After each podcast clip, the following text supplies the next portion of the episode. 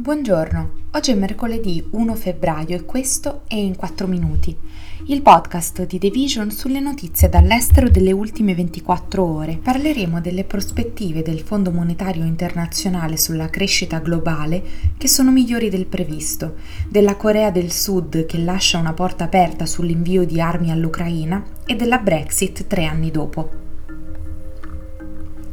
Il Fondo Monetario Internazionale ha fatto sapere di aspettarsi un rallentamento dell'economia globale quest'anno, in quanto le banche centrali continueranno ad aumentare i tassi di interesse per contenere l'inflazione, ma ha anche suggerito che la produzione sarà più resistente di quanto previsto in precedenza e che probabilmente si eviterà una recessione globale. Il Fondo Monetario Internazionale ha aggiornato le proiezioni di crescita economica per il 2023 e il 2024 nel suo rapporto World Economic Outlook, indicando tra le ragioni di una previsione più ottimistica la resistenza dei consumatori e la riapertura dell'economia cinese. Il fondo ha tuttavia avvertito che la lotta all'inflazione non è finita e ha esortato le banche centrali a evitare la tentazione di cambiare rotta.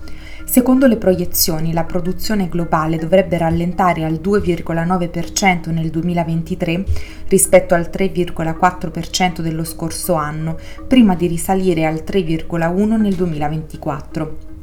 L'inflazione, dal canto suo, dovrebbe scendere al 6,6% quest'anno dall'8,8% nel 2022 per poi scendere al 4,3% l'anno prossimo. Dopo una serie di declassamenti negli ultimi anni a causa dell'aggravarsi della pandemia, e dell'intensificarsi della guerra della Russia in Ucraina, le ultime previsioni del Fondo Monetario Internazionale sono state più rosee di quelle rilasciate a ottobre.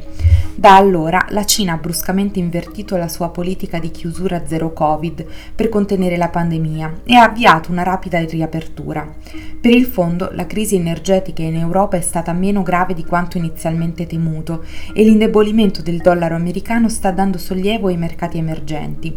Il rapporto avverte inoltre che l'economia globale è ancora esposta a rischi considerevoli, spiegando che la pesante situazione sanitaria in Cina potrebbe frenare la ripresa. La guerra della Russia in Ucraina potrebbe aggravarsi e l'inasprimento dei costi di finanziamento globali potrebbe peggiorare la sofferenza del debito.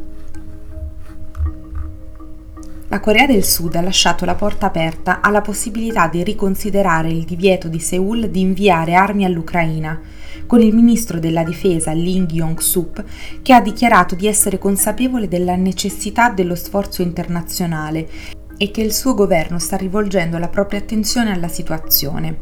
Paesi come la Germania, la Norvegia e altri hanno cambiato la loro posizione perché hanno capito che quando ci si trova di fronte a un'invasione brutale in cui una grande potenza, la Russia, invade un'altra in modo palese, come è accaduto in Ucraina, se crediamo nella libertà, se crediamo nella democrazia, se non vogliamo che l'autocrazia e la tirannia vincano, allora in Ucraina hanno bisogno di armi, ha detto il segretario generale della Nato Jens Stoltenberg in una visita in Corea.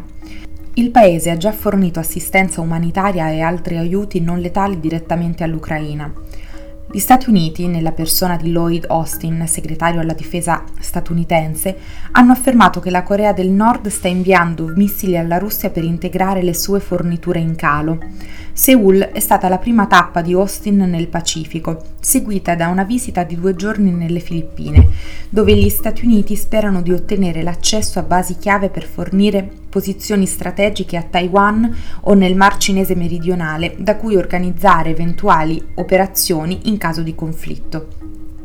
Austin e Lee hanno sottolineato l'importanza che attribuiscono a nuovi livelli di cooperazione in materia di difesa anche con il vicino Giappone.